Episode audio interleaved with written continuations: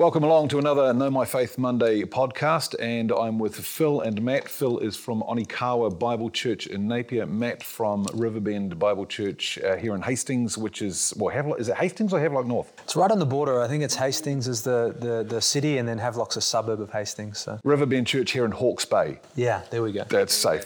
Uh, and this is where we're broadcasting uh, and filming this at the moment. And really interesting because, Matt, you were just telling me that uh, we talked to Ray Comfort a couple of weeks ago. You got saved on the street under under Ray's ministry, like Under the personally the Ray? master, no, Oh, the way Ray wasn't. It was in Melbourne, Australia, Yep. and the guys there connected. Ray would know the men that were open air preaching, and I walked by and they were open air preaching. I got saved that, that night. Yeah, so very thankful to. Well, to take Ray. us back a bit further than that. Did you have any Christian upbringing? No Christian upbringing at all. Um, my family, none of them are believers uh, at present, and um, just life took me on a journey. I grew up surfing, and I was going through uh, some challenging times in life.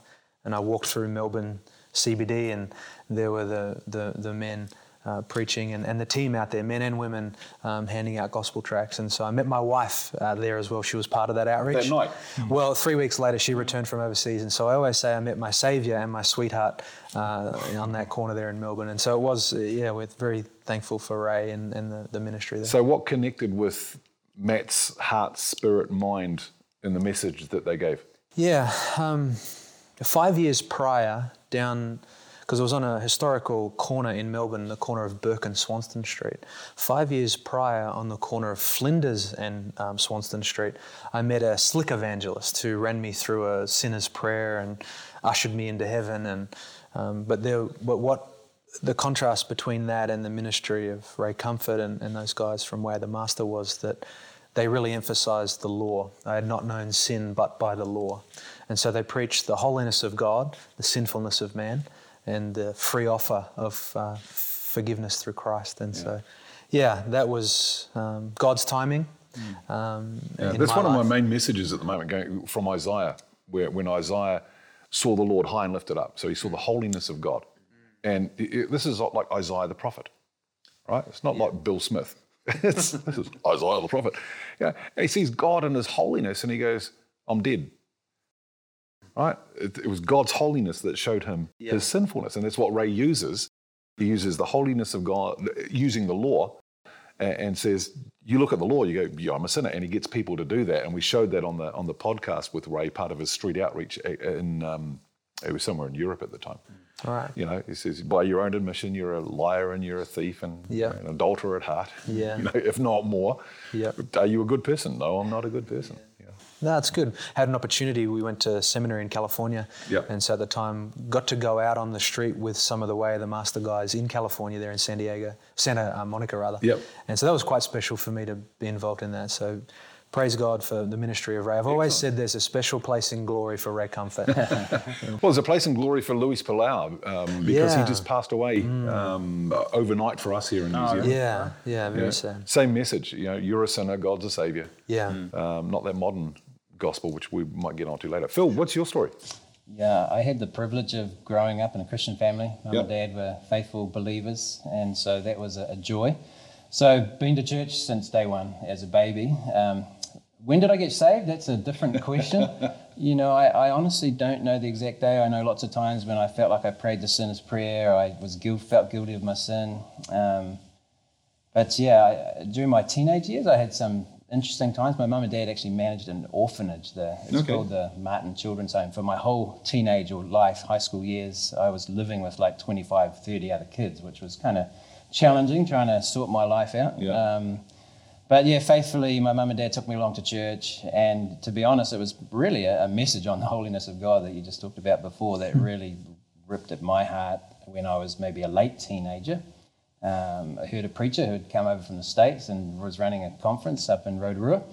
And uh, he preached a series on the attributes of God, and it was life changing. And I certainly knew at that point that I was saved. One of the things with uh, Paul Washer, Luis Palau, Ray Comfort, etc., is um, uh, we talked about the holiness of God, sinfulness of man. Uh, that's the gospel.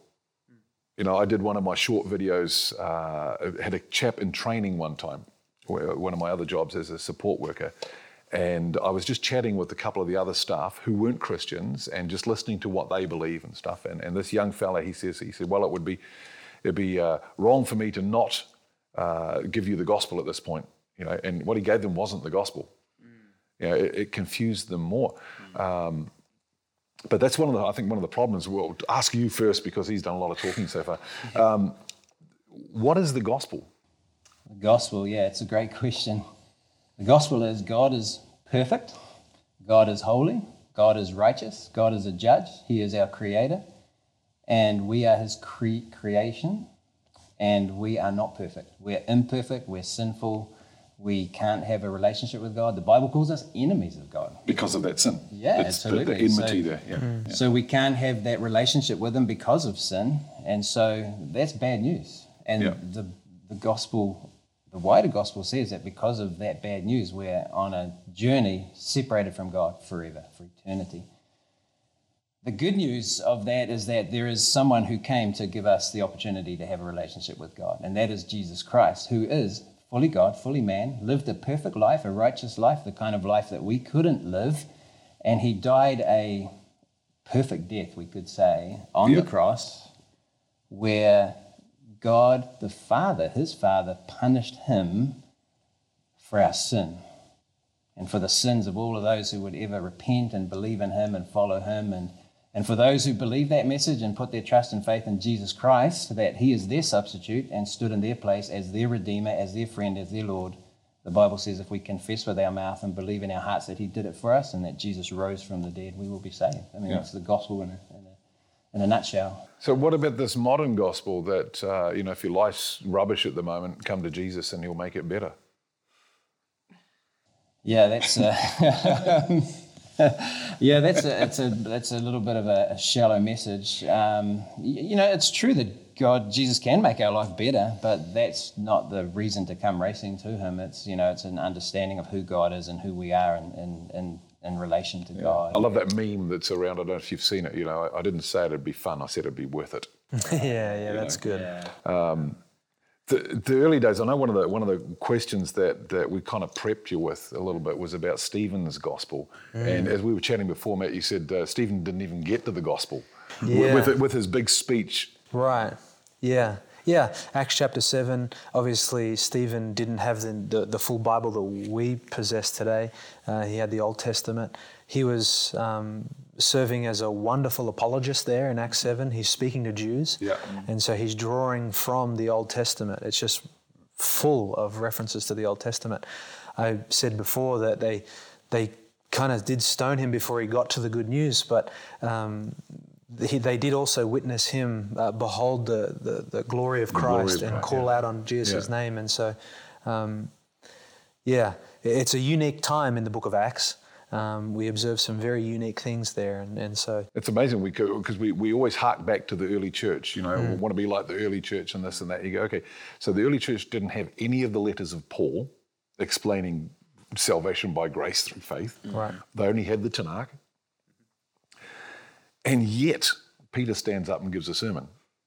3,000 come to the Lord. Next time, 5,000 come to the Lord, all, all without any of the letters of Paul or the book of Revelation. yeah. Um, and you go, yeah, I think we're missing something somewhere in our modern church. But one of the things, and again, we were talking about it before, I think it was before you came along, because Matt got here early. Have you realised that? 5 a.m. yeah, is, is the, the early church came under persecution, Mm. uh, particularly from the religious leaders of the day. Mm. And that, to me, that strengthened their faith so that mm. they go, no, this is, this is what I believe in. I will not be swayed Right. By anyone else. Right. This is what I believe in. And because of that, the, the church grew. Yeah. Right, yeah, yeah. Yeah. Well, the early church had the influence of Christ, obviously, in his life and his ministry. Well, and so hopefully we do. yeah, exactly. But, you know, he trained those uh, original leaders of the early church, you know, with the gospel, and it's the same gospel he preached that they preached. So, yeah, Yeah. they had that advantage too. Yeah. Even though they didn't have the New Testament, they had the, the message of Christ. So, yeah. Yeah, that became the New Testament. Oh, oh, there's a catchphrase. Um, today, the church is very, very far from the, the church, the church. All right. It is a long way from the book of Acts. Why? Yeah, I mean, you look at the beginning of the book of Acts, you see the birth of the church. By the time you get to the end of the book of Acts, you see the Lord's Day solidified when the church gathers, and so there's this ongoing maturing. Um, sometimes we can romanticize about the early church um, uh, incorrectly. Uh, there's things that were very unique to its setting. Um, but we always want to be looking for the old paths, don't we? Jeremiah, you know, we don't Yeah, want to yeah, buy into the search for the ancient paths, Yeah, yeah. buy into the, the modern idea. You know, our, our uh, former pastor and um, in the states, he would make a remark that uh, as a church, we don't want the world to come in; we want heaven to come down. And what is meant by that is not we don't want unbelievers to come inside the church. We do all as all are Yeah. welcome. But we don't want the influence of the world um, permeating the church. You, you do want people to come in and experience something so foreign. You know, it was Martyn Lloyd-Jones who said that only when the church is so very different to the world will she then attract the world. Yeah. And so, what you win them by is what you've got to keep them by. And if you win them by bright lights and motivational speeches and all this kind of thing, well, you've got to keep them with that. But if you're just faithful to be um, apostolic, as it were, Yeah. um, properly defined, um, holding to the apostolic doctrine passed on from Christ to the apostles all the way through, faithful, then you will draw in people because that's God's means of uh, using his instruments here on earth to, to call people to the, the himself. church is the pillar and support of the truth. Yeah. right? Yeah. So Yeah. to embrace that principle is is in some ways kind of I don't want to say it's foreign, but it seems like it's not the priority of a lot of churches today. You know Mm. that, that there's not the emphasis on proclaiming truth and doctrine and sound doctrine because that's what brings health to the church. Yeah. And like Matt said, sometimes you know if there's too many bells and whistles, you know that you don't grow a healthy church. Yeah, I mean, you look at one, of the one of the most uh, famous sermons preached, "The Sinners of the Hands of a Wrathful God," Jonathan Yeah, Edwards, right? right. The, the guy's leaning. He, he makes Derek Prince sound interesting.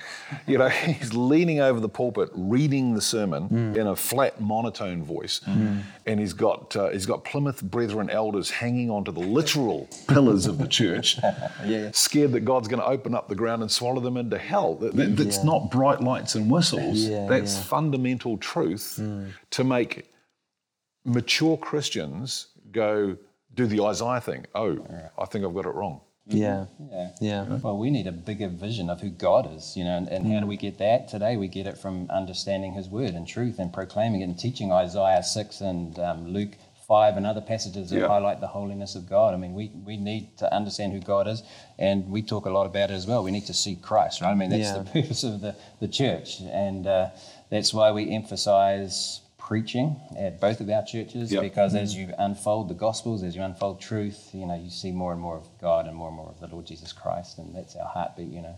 For to me to live is what? Christ. And to die is gain paul told us. So Yeah. that's our heartbeat you know and that's uh, what drives us as a ministry and i know it drives matt here as well. So you you used to be here at Riverbend. I did many years ago. I was think it's almost ten years since um, we went up to Napier to Onekawa Bible Church, and so I was serving here as an elder and as a youth pastor. Yeah. Part of my role was a youth pastor. Part of it was teaching in, in a Bible school. And you were here at the time? No, no, I've been in New Zealand seven years. Okay. Yeah. Yeah. So no, we didn't sit under the same roof doing ministry together, but it feels like we do ministry together, even though we're in two different churches. But you were in seminary together. We graduated from the same seminary, but Okay, Phil not at was the same there time, not okay. at the same time. It might not be apparent, you know, on camera, but Matt and I actually are different ages, right? We look the same age. no, we, uh, we, we have trained in the same school. I, I graduated in 1998 Okay, from yep. seminary, probably. 2013. Okay, oh, that's a, yeah, a little bit of a difference. So you But let me just like say, old guys. let me just say, it is good for a young pastor to have a, a, a more experienced pastor, and Phil and I definitely um, get together a lot. I, I'm blessed by this man, and uh, our churches, uh, while far from perfect, uh, and we don't have a wholesale on how to do things, but we we're just um, trying to do what the Lord would call us to do. Yeah. That maturity thing, I've just finished uh, proof editing a book. A friend of mine in Israel has uh, written a book on maturity, and he wrote it in Hebrew and then translated it into English and sent me a copy. And I said, I said, that sucks. Can I fix that for you? so I've just, you know, and it's all about the maturity factor, which uh, is another thing that is missing in our modern church is, is the fathers. There are, where are the fathers? Yeah. Why aren't the fathers there? Yeah, well, they're there, but they're few and far between. Maybe is, is maybe the issue. Yeah, I don't know. It's uh, it seems like you we do miss mature, older men who are great role models and examples, and, and we have them, but yeah, some of them um, I I don't know the answer to that question. Um, we've, you know, I've been influenced by some wonderful older men in my life, so I'm, I'm thankful for that. Um, but um, it's certainly something that we need to be working on. We, we, you know, discipleship, older men training younger men, older women training training younger women. Because you, you've got that the in, is it in John, I think, uh, First John? Uh, You know, what write to you fathers, I write to you young men, I Right, write to you yeah, children. So there's, right, that, there's that three stage thing, which Israel goes through in, in, his, in his book. Right. Um, but it seems that there's a lot of children in the church. And, and I've got to say, having pastored for 10 years, um, uh, I wrote to someone the other day, I said, one of the first things I discovered was how immature a lot of mature Christians are.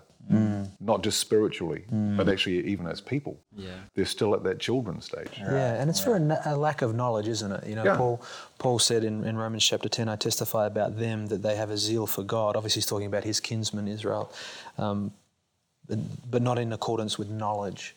And I think, you know, there's a wonderful paradigm to view the Christian life by mind, affections, will. And as we increase in our knowledge of God, it ignites our affections for God because we know who He is. We, we love Him yeah. for who, who He is. And then our affections drive our will, and then our will determines our actions. And so, a lack of knowledge, um, it's almost like in our day that there's been such a dichotomy between, you know, doctrine is bad, but Jesus is good. Don't Mm-hmm. Yeah. give me doctrine, just give me Jesus, but Yeah. Jesus is doctrine. and um, I had a pastor one time who he went from being a pastor to being a, a traveling teacher, evangelist sort of thing. And he said, said, the problem with the assemblies of God is they got theology. okay. I'm sorry, you're saying that as a bad thing? Oh, yeah. yeah. That's it's true. I mean, I just did a message the other day. You know, um, the church needs to have a high view of God, a high view of Scripture, a high view of sound doctrine, and a high view of holiness, because that's what a church needs to grow, mature. And uh, sound doctrine is, is a key part of that. Yeah. So I don't know. Maybe there's maybe there's been a lack of that in days gone by. Well, it, it- it's prophesied. It's prophesied. You know, Thessalonians, Paul says um, that God will send deception because they love not the truth. And Jesus says in John 17, you know, sanctify them with your word, your word is truth. We know that the church today, this Laodicean church that we're in, we've thrown doctrine and theology out. We don't have, we, the great, you know, don't have a great love of the scriptures. Hmm. And we come across people like uh, Paul Washer, Alistair Begg, mm-hmm. and, and yourselves hopefully me, who have a love of the scriptures and go, no, no, no, this is the truth. Hmm. This, this is my foundation. yeah. Yeah. And, and pastors prioritizing uh, the pulpit. You know, it's been well said that many people want to fill the building, uh, but not the pulpit.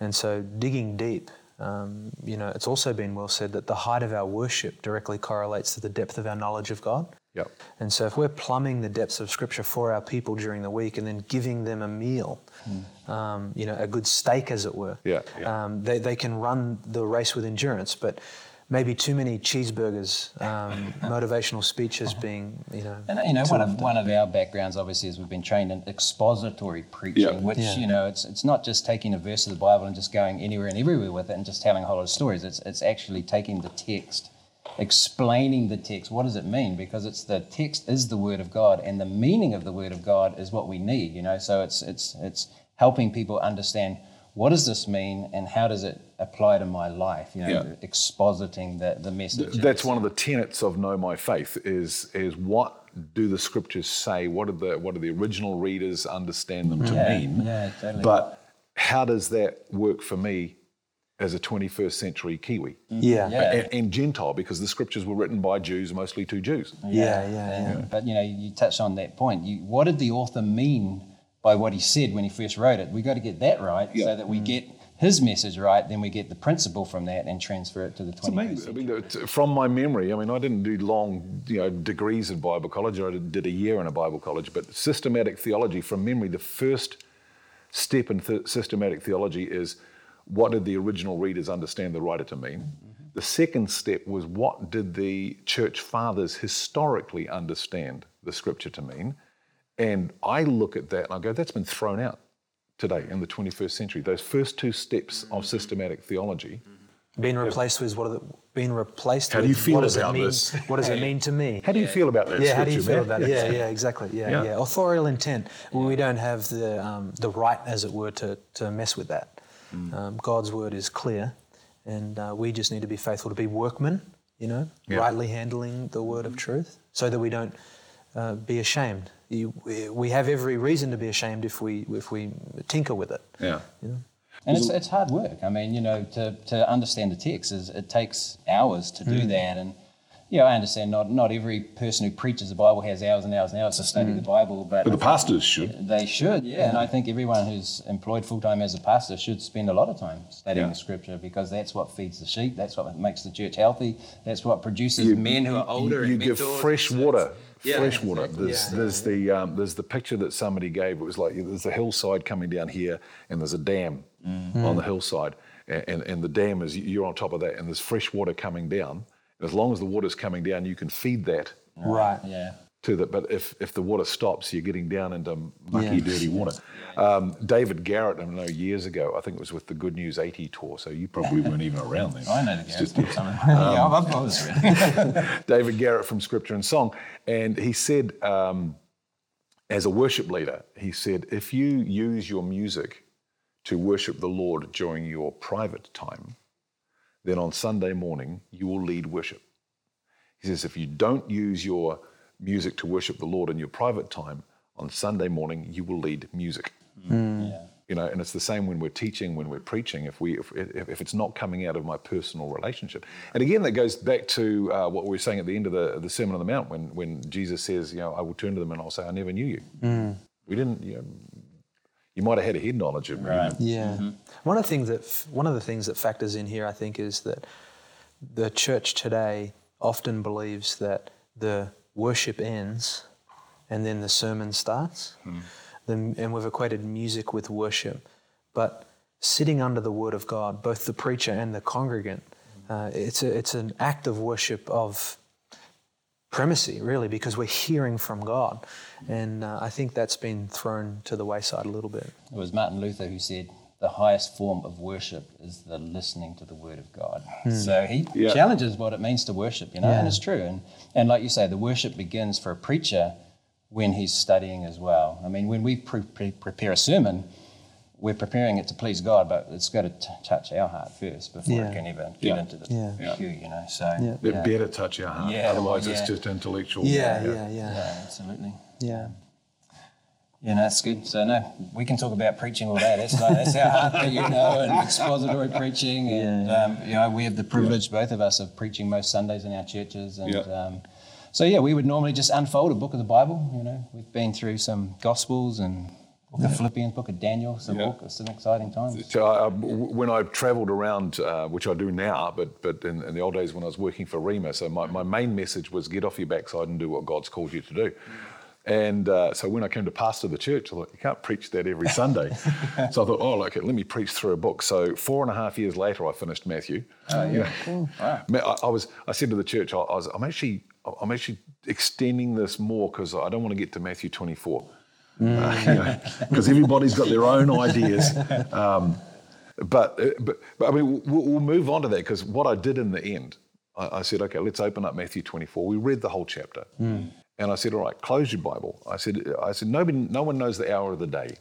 I acknowledge that. But if I told you that the Lord had specifically said to me, Jesus is coming at four o'clock this afternoon, what's your task right now? Go and tell people about the Lord. So if I told you that Jesus isn't coming for another 200 years, what's your task right now? Mm-hmm. Go and people, tell people about the Lord. Right. Mm. It doesn't matter, in some ways, it doesn't matter what your eschatology is, what your theology of the end times is. Go and do what you're told to do. Yeah. Right? Yeah. Yeah. But we don't. Be faithful. Be faithful. We're, we're, we're all sitting on our backsides going, hey, rapture, you know, 2021, what's, you know. Yeah. Yeah. I mean, that's, a, that's the blessing of eschatology, and I know there can be different streams of thought on eschatology, but two of the key things are, and is that eschatology should drive us to live a pure life because we know Christ is coming and we'll see him face to face and we don't want to be caught out.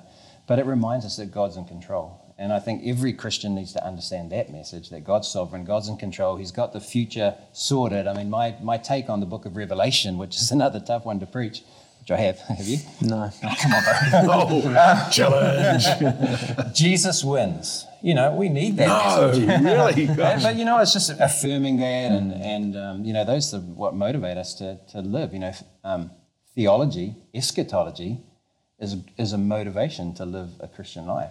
I, I don't know because I mean I think what happens in our modern church with with the modern understanding of salvation is if I believe in Jesus. Now I was brought up in a Christian family, same as you. And when people go, "When did you become a Christian?" My answer is, "Which time?" Yeah. Right? Somebody asked me uh, a year or so ago, and they said, "You know, in all those times you're doing, you know, all the other stuff, were you still a Christian?" And I go, did you, do you mean, did I still believe that Jesus died for my sins? I never ever stopped believing that. Mm. Right? But was I a Christian? Was I a follower of Jesus? No, I was not. Many times in my life. Mm. So was believing just enough? And I think what our problem in the church today is, is that we've taught in the Western church, we've taught the people that just believe all you need to do is believe Jesus died for your sins, and it's fine. So you preach revelation, Jesus wins in the end. I can, yep, fine, okay, I'll just sit here and wait. Right. Mm. Yeah, yeah. I I don't care. My neighbor might die and go to hell, but that's not my problem because I still mm. go to heaven. Mm. The sovereignty of God is a comfort. And I think that's what you were trying to say there, Phil, is that God's in control, everything's according to his plan. And so for the believer, that's a comfort. Um, yeah, it is an interesting discussion um, that I imagine that was a challenging time in your life when, when you would reflect on. Which time? Challenging time is plural. Yeah, challenging time, You sure. believed, yeah. Yeah, when you believed and you know, you, then you lived a certain way. Am I? Assurance is a wonderful um, doctrine to study. Yeah. Uh, many people lack assurance, and so um, God's kind to give us uh, assurance. Which is amazing when when you think about it, but and it's and it's also there in the modern church. The, A mm. lot of Christians don't have that assurance. Yeah. Even though they might give head knowledge to it, they don't have that mm. full assurance. Yeah, And, but- yeah, and but belief is a big part of it. But you, we also understand, you know, the demons believe. Mm. They say, Yeah. So I mean, I sometimes preach and say, hey, you know what? The demons have got a better systematic theology than some Christians. But so so the actual understanding the, the the doctrine doesn't necessarily save you. It is. It's more than that. It has to be a heart change. It has to be a regeneration of your Yeah. heart. You know, God has to change our hearts so that we can. Uh, not only believe, but also then live it out, and I think that's And that's you're the key, say. yeah. It's, you That's- know, we, we uh, mentioned it at the beginning, the easy believism, like a Yeah. like a cheap gospel. Right. That leads to false conversion. Right. You know, people just live like they want to live. You mentioned Matthew seven. You know, it was the chief mark of those who were the many, who Jesus said, Yep. "Depart from me, I never knew you." Was he said that you lived as though I never gave you. You were workers of iniquity. Um, so we've got to be so. But hang on, you hang on. We we we uh, cast out demons in your name. We did miracles. How can Yeah. you call me a worker of iniquity? yeah, yeah, incredible, really. I think the scariest thing with that is that, you know, to put it in context, to put it in context. So Jesus says in the end of the Sermon on the Mount, he says, Not everybody that calls me Lord, Lord will enter the kingdom of heaven, only those who do the will of my Father. On that day, many will say to me, But we cast out demons in your name, we did mighty miracles in your name. And I will say to them, Depart from me, workers of iniquity, I never knew you. Right? Now, these are not Muslims, Hindus, Buddhists, atheists. Yes. These are people who fully believe in Jesus Christ. They Profess fully believe, believe in their in their heart, in their mind, in everything. Mm. These are the shout to the Lord people. right. Mm-hmm. Arguing with Jesus to his face, I'm a Christian. Mm. And Jesus goes, No. All right. And Jesus would have said the same thing to the Pharisees too. You know, they thought they were saved. Yeah. They were religious people. They did all the religious stuff. If you wanted to see somebody following a religious life, it was the Pharisees. You know, and what did Jesus say to them? He condemned The, them. the trouble was with them was they looked okay on the outside, but on the inside they were like dead men's bones. You know, and Jesus ripped them for that because true Christianity is is, is a heart change first. Um, the heart is regenerated. God regenerates the heart, and out of that flows the works. You know, because faith without works as dead, right? So um, there has to be an element of works. And that's the and, and that's the Jewish understanding of faith is and when you read Hebrews, uh, when knowing that you go, oh, actually, what he's talking about in Hebrews is this person had faith and did this. This person had faith and did this. This person had faith and did this. The outflowing Right. comes from the genuine faith, and I can tell you've got faith because I see Right. your faith outworked. Yeah, and Jesus taught very clearly in John chapter 3 with Nicodemus that regeneration precedes faith. that you must be born again. And so, being born again, being born of the Spirit, is not something that you do, it's something that's done to you. Yeah. And so, God's sovereign regeneration precedes faith. Having our eyes open, we then look to Jesus, we see the, the, the disaster of our own sin and the beauty of the Savior, and we run to Him. Mhm. All glory to God. Praise Yeah. God. Uh, That's the whole point. Is the glory glory goes to Yeah, God. and even going back to Matthew 7, you know, because a lot of people say, well, I know God, but that's not the issue, right? And as Paul Washer, I think, know? says often, he says, it's not that you know God, it's that God knows you. You know, Jesus said, I never knew you. Well, hmm, you know, we want to make sure that, that God knows us. And how do we do that? Well, boy, that's, that's when our heart has to be changed. I get asked a lot um, because of the, the many, you know, the, the almost two decades in Christian radio and working with Promise Keepers, and people go, "Oh, do you know so and so?" And I go, "You know, um, do I know Ray, Ray Comfort?" Right? Yes. Right? Ray Comfort and I know each other. If you asked Ray Comfort, "Do you know Rob Holding?" He would say yes. Right? Do I know so and so? I know who he is, and he knows who I am. But do I know him? No. And I think that's the problem with a lot of modern Christians is do you know Jesus? Does, do you, well, yeah, I know who he is, Right. but we don't have that relationship. And, and to me, that relationship comes out of the doing. Yeah. You know, you- when, when you do, um, um, what was his name? Started the Salvation Army. It's gone William Booth. Booth. William Yeah, Booth. yeah, yeah. That great vision of his, um, where he's the, you know, the masses are out there in the sea dying, and some of them make it onto the rock and they're safe, and they're too busy asking the great being help keep us safe, and all the time he's out there mm. in the storm, something mm. saying, "Come and be with me. If you want to be with me, I'm out there in the middle of the storm. I'm being persecuted. Well, Je- I mean, Jesus has physically he's been persecuted, but in the body still being persecuted. You come and join me in my work, mm. And then you'll have that relationship with me. But we're too busy to polishing pews. You mentioned Paul Washer before, and um, you know I remember he made a statement a, a while ago, and it struck me, and I had to think about it for a little while. But he said he blames uh, the state of the church solely and squarely on the shoulders of the pastors. And and I thought long and hard about that, and I thought, okay. Let's think through. Initially, you can think, oh, okay, what about this and what about that? But if you think about it, the pastor is, and the pastors are, those who are called, ordained by God to open up, to stand behind the sacred desk, open up the holy word and preach it.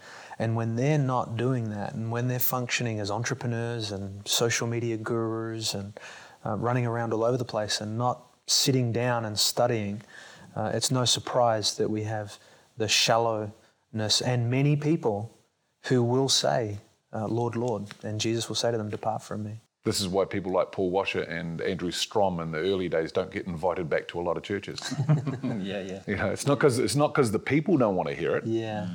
Yeah. It's it's more like the pastor doesn't want to hear it. Yeah, and an important thing to understand is to keep it balanced. We, as pastors, we don't want to be scolding our people. We don't want to be preaching uh, harsh to them. They're the she- they're the precious precious sheep, Sheep, yep. and the flock, and so we want to be um, tending to them. You know, it was Spurgeon who said, "In every uh, preach to broken hearts, because in every pew you're sure to find some." Yeah. And so there's a there's a dual duality in the ministry: preach the gospel, uh, feed my sheep.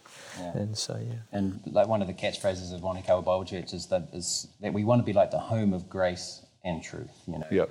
And I think obviously Jesus modeled that and talked about that. So we want to be faithful to preach and to give sound doctrine, but we want to do it graciously as Yeah. well. And I think that's um, that's a challenge at times, you know, um, because as Matt said, you know, there are people in the pew that just that need comfort, they need grace. Um, it's it's easy sometimes to preach, you know, and be bold with that, and we want to be bold, but we don't want to go over the top with I that I think either. the thing that, that comes across, and, and I will I'll use those two names again, Paul Washer, and I don't know if you know Andrew Strom, he's a Kiwi name. Kiwi holiness preacher, but when you listen to their messages, there are tears in their messages, Mm-hmm. right? There, it's it's a call it a hellfire and brimstone sermon, Mm-hmm. but there are tears from the preacher. Mm-hmm. Mm-hmm. You know, he's not standing there, oh, no, no, no, no. He's weeping. Mm-hmm. right? Yeah, yeah. He's weeping because I've seen the holiness of God. Yeah.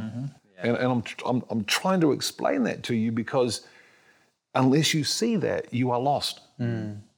Mm.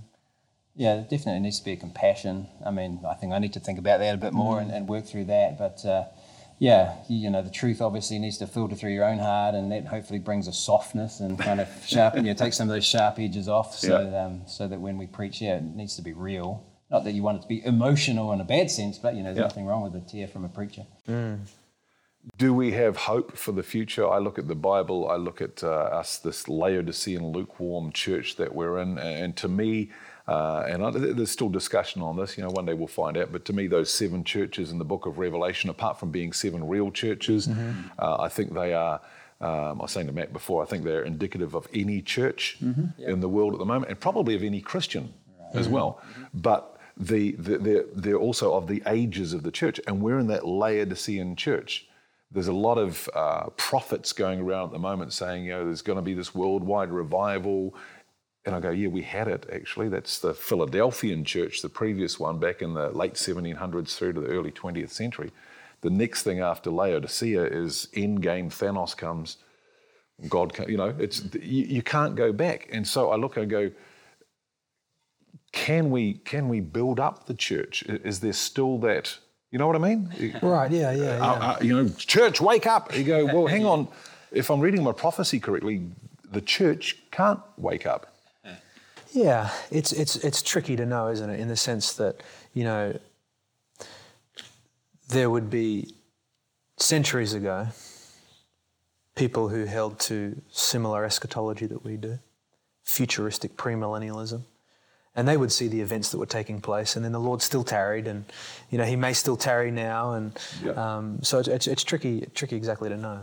Yeah, I mean, I mean, I preached through those seven um, letters in Revelation as well, and, and I agree. I think all of those can be true of any one particular period of church history, and even today. Um, so yeah, I think you, you see you see them all over the place. Those churches uh, today. Um, there's persecuted churches. There's Laodicea churches. You know, the, the lukewarm churches. They're all over the place. Um, So I think there's snippets of all of those that we see around. Um, but you know, we're thankful that Jesus said, "I'm, I will build my church." You know, and uh, and we're thankful for that, and and uh, we just want to be faithful pastors who can be um, faithful servants of Jesus. You know, doing what He's called us to do, and that's what we've talked about already: feeding the sheep, preaching the word, and hopefully that will strengthen the church. I mean, we and but pray for a revival. I think like Martyn Yeah. Martyn Lloyd-Jones was it talked about praying for revivals, and I don't think we do that enough. I mean, it could be a revival. I mean, God can do anything anytime, Yeah. right? And uh, you know, the great revival you mentioned earlier with Jonathan Edwards. I mean, God's done some incredible things in the past. Why can't He do it now? He can. Why not? Yeah, Yeah. let's pray for that.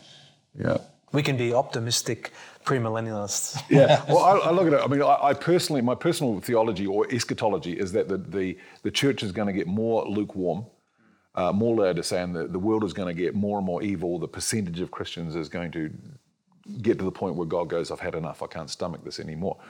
But you know, five million Kiwis being all saved, that's not going to hurt with seven billion, you know, little, little huge nationwide revival in New Zealand. That's not going to hurt my end times yeah, plans yeah, at all. Um, now, I was going somewhere with that. Um, it was something that I think you mentioned, but you both, uh, I think, know this pastor in Canada that's just been arrested over opening up his church Right. James, against yeah. James uh, Coates. James Coates, yeah. So the, the government said you can't go to church, and he goes, "Well, God says we can," so we opened up his church and, and got arrested. What's? Well, I'll ask you first. What's what's your thoughts on that? Yeah, actually, The, the, the disobeying the government part. Oh, um, huh. well, it's a good question because I think many Christians disobey the government all the time. And uh, I'm not saying necessarily about the COVID thing, but you know what? The government says we're not allowed to spank our children. The Bible says we should, so do we do that? Um, so, Government yeah, says drive at 50 kilometres per hour yeah, in town. exactly. You know what? So, um, you know, there's a lot of times I think when kind of civil dis- disobedience comes into play, and there's even laws on the table now in New Zealand that are going to have to force Christians to make some decisions. You know, the whole, um, you know, conversion therapy and all those kind of things, and when hate speech laws come in. So, yeah, I mean, there's been throughout church history lots of times when Christians have disobeyed government. Daniel was a good example of that, maybe in the Old Testament. Um, but yeah, the, the issue with James Coates, I mean, I've, I've, I listened to the sermon that he preached right before he was arrested. Um, I understand his view. I understand what he believes about Romans 13. You know, he, was, he, he himself would say he's been faithful to submit to the government, but the government is not being faithful to their task and they're overstepping their God given role. And so when that happens, there, there's no conscience. It not doesn't violate his conscience to go against what they've said and what the what the rules of Canada are, which are a bit different, I think, Okay, than yeah. around the rest of the world. So it's a it's a tricky one. I understand that, and um, but you know we and I love James's um, view that you know we're, we're serving Christ. Christ is the head of the church. He determines what we do, not the premier or whatever they call him in Yeah, Canada. You know, um, so Yeah, I think I think what's important to remember is that for the last two centuries, uh, the West, the governments have been built upon Judeo-Christian values. The Western governments. The Western Yeah, governments, yeah, yeah. and um, the rule of law is drawn from the Bible, and so for at least two centuries now, that's been the case, and so that has meant that there's been a lot of earned capital and trust between the government and the Christian, and so when the Christian then, for the first time in the West, really now begins to see those governments turn against Christian faith and practice and doctrine, it makes things very uncomfortable. And, and, and understandably, it, it, it, we ask, how are we to respond? One thing that's interesting, though, is that often now, because we're just in that moment, when we discuss things like this, immediately the Christian response will be, but we are to obey and submit to our government. Because the Bible says Because so. the Bible says so. In several places. In several places, Romans 13, 1 Peter 2. The tricky part and where the complexities are, say 1 Peter 2, for example, you know, submit yourselves to uh, kings and every authority. We, unless we're thinking critically and thinking deeply about this, we fail to uh, realize that the apostle who wrote those very words didn't blindly submit to the government and himself ended up in prison awaiting his execution. And so we've got to think very deeply. And one of the things that the church hasn't been faced with in the 19th, 20th century is what Abraham Kuyper called sphere sovereignty.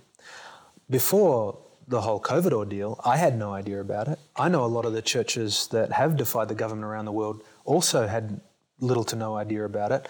About sphere sovereignty. About sphere Okay. sovereignty and basically Oh, which you, hopefully you're going to explain for yeah, Philip yeah, so that I will. I will. No, he, I think, yeah. and and so um, uh, they they haven't been able to. They weren't aware of that. But this is forced, as you were. I believe it's a kindness of God to bring to surface once again what the church has always held to, and the church has always held to it. Um, and, and what it is, is really coming from Matthew 22, 15 to 22, for example, is when Jesus said, Render to Caesar that which is Caesar's, and to God that which is to God. Martyn Lloyd-Jones's commentary, Banner of Truth, on Romans 13, is devoted to sphere sovereignty. And when you understand sphere sovereignty, it begins to help understand A, why James Coates has taken a stand and why other churches around the world are taking stands.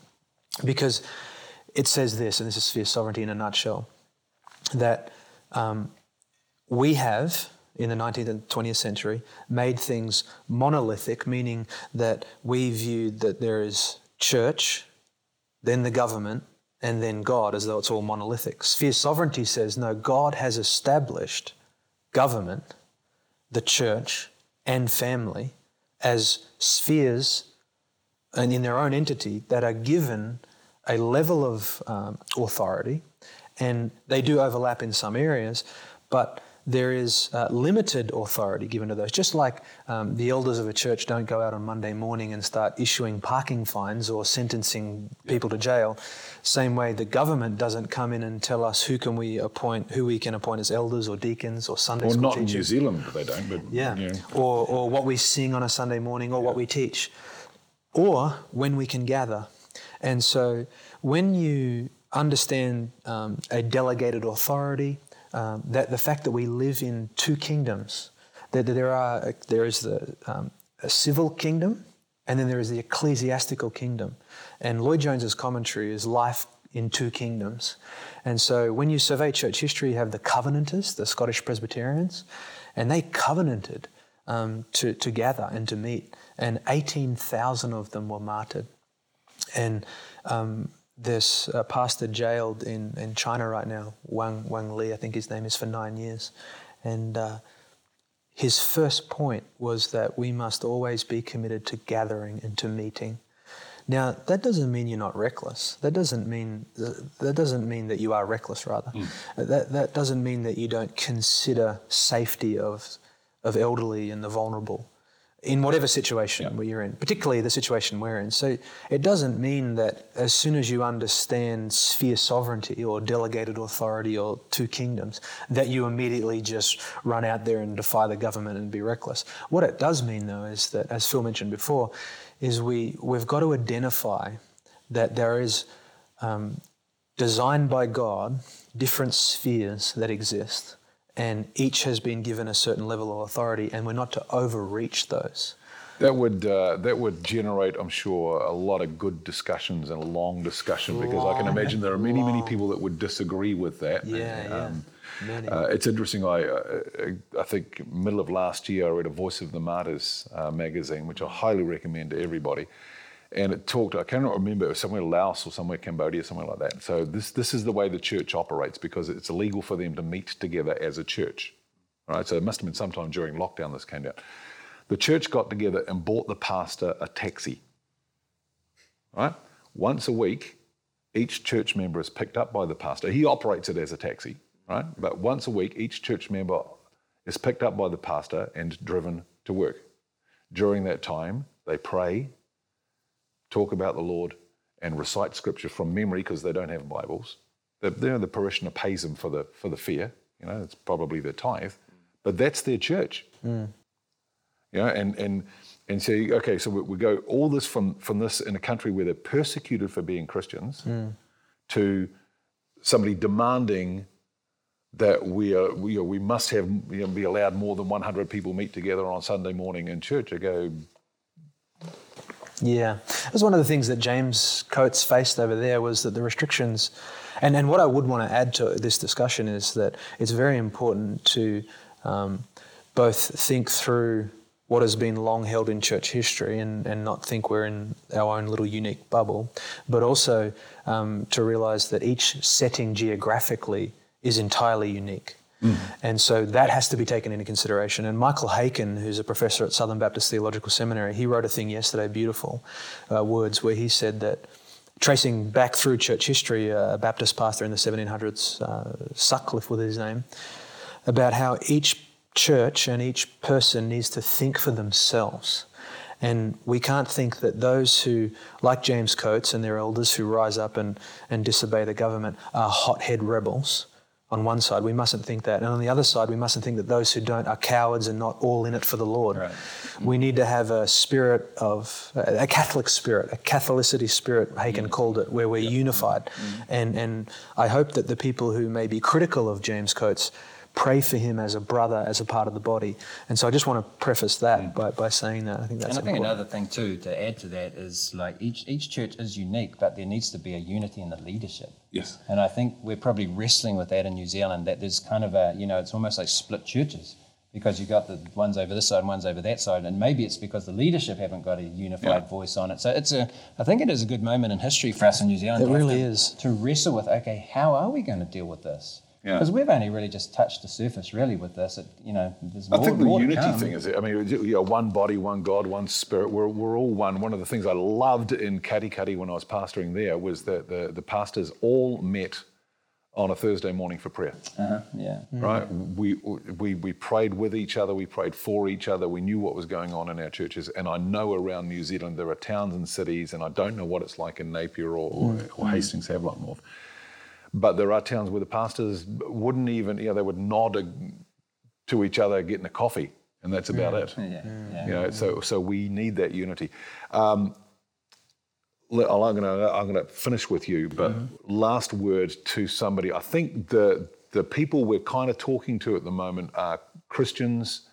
Uh, in this particular podcast, Christians that may not have that great uh, relationship with Jesus. Mm. Right? Have a have a word to that person. What would you say?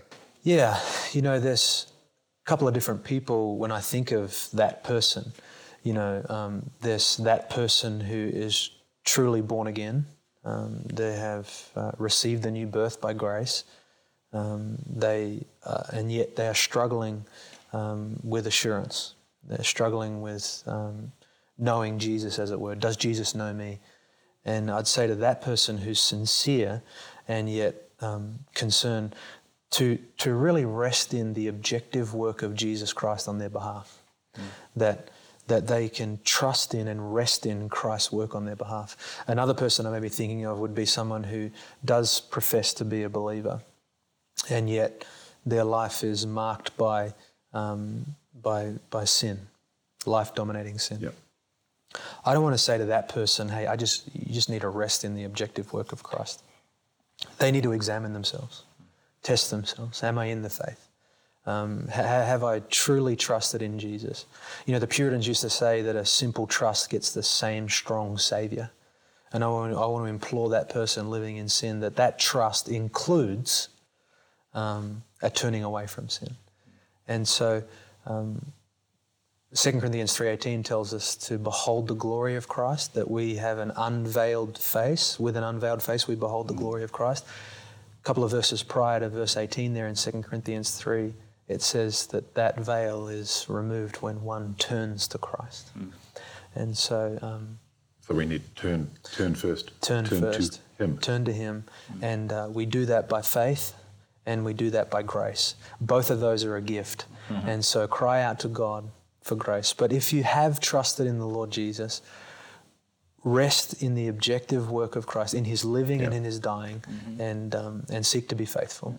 So, Phil, talk, talk to that person. They, they, they realize that uh, you guys seem to know Jesus more than what I do. What do I do? Yeah, it's um, we're all on a journey. I mean, we we are progressively growing to be more like Jesus, and so we want to be able to um, continue to to feed ourselves, and it comes back to you know good doctrine, healthy words, the words of Christ, the life of Christ. Um, as we grow in our understanding of who Jesus is and how did he live life, and you know, go back to the old WWJD thing. You know, that's a great principle. What would Jesus do? And as I look at Christ, as I follow him, what would Jesus do? How would he live this? How would he answer this question? How would he interact with this person? And as somebody is starting to imitate Christ and follow Christ, they will begin to grow in their relationship with him and their faith will grow stronger. And so it's just it's keeping Christ at, at, at in front and right in front of us. And uh, so keep, keep looking to him. And, uh, and I love what Matt said as well, and just understand grace I mean, Jerry Bridges wrote a great book called Transforming Grace. I think it, it, helped me immensely to understand what is grace, what has Christ done for us, what truly does forgiveness look like, and that was yeah. hugely helpful for. I, rem- for I remember Bob McCoskrie um, one time when he was still at Rhema before he went off to and, and created Family First. Yeah. And he said, uh, he said to Rob, he said, oh, Rob, you should read this book. It was Philip Yancey's What's So Amazing About Grace. Mm. And I said, you know, we've just read a book on grace in our men's Bible study. He goes, oh, what's it called? I said, Leviticus. Because what we did, we, we looked at Psalm 119, mm-hmm. right? David's great acrostic psalm to the law of the Lord. And you go, What's wrong with your brain? Mm. You know, I, I, love the law. So we looked at Leviticus and we looked into it, and we, what we saw was the holiness of God. Mm-hmm. Yeah, yeah. Where God says, I, I, want this relationship with you, mm. and, and, but I need you to understand the difference between you and me. Mm. So let me show you what you would have to do. And you get to the end of Leviticus and you go, There's no way I can do that. Mm. And God goes, Exactly. Let yeah. me do it for you. And, yeah. and, that's that's great. Guys, thank you so much for your time. It's been wonderful. Thank you, Rob, for having us. Thank you so much.